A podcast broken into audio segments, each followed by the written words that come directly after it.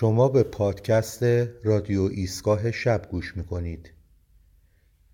من حمید رضا هرندی در هر قسمت یکی از اشعار یا داستانهای کوتاه خودم رو با شما به اشتراک می‌گذارم.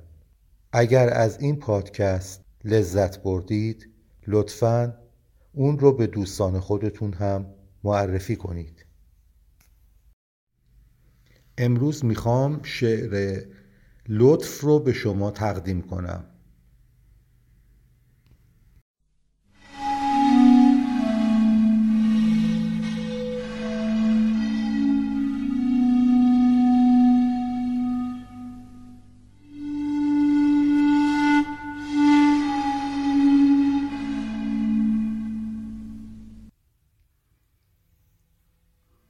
مثل دشتی هستم پر سرسبزی و احساسی لطیف که تو در سینه من کاشته ای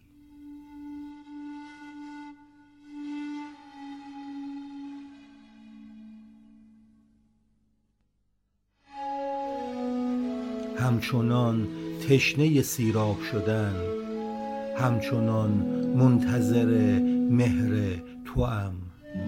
تو که با طنازی مثل ابری پربار در کنارم هستی.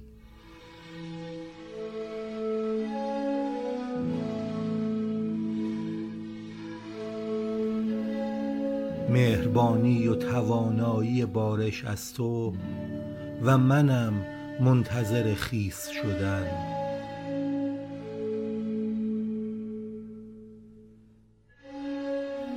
لحظه بارش تو نزدیک است و چه لطفی دارد دیدارت وز تو سیراب شدن.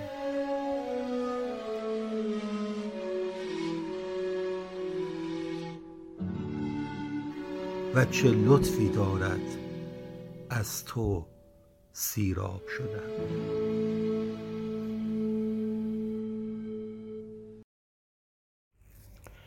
ممنون که شنونده این پادکست بودید. تا پادکستی دیگر خدا نگهدار.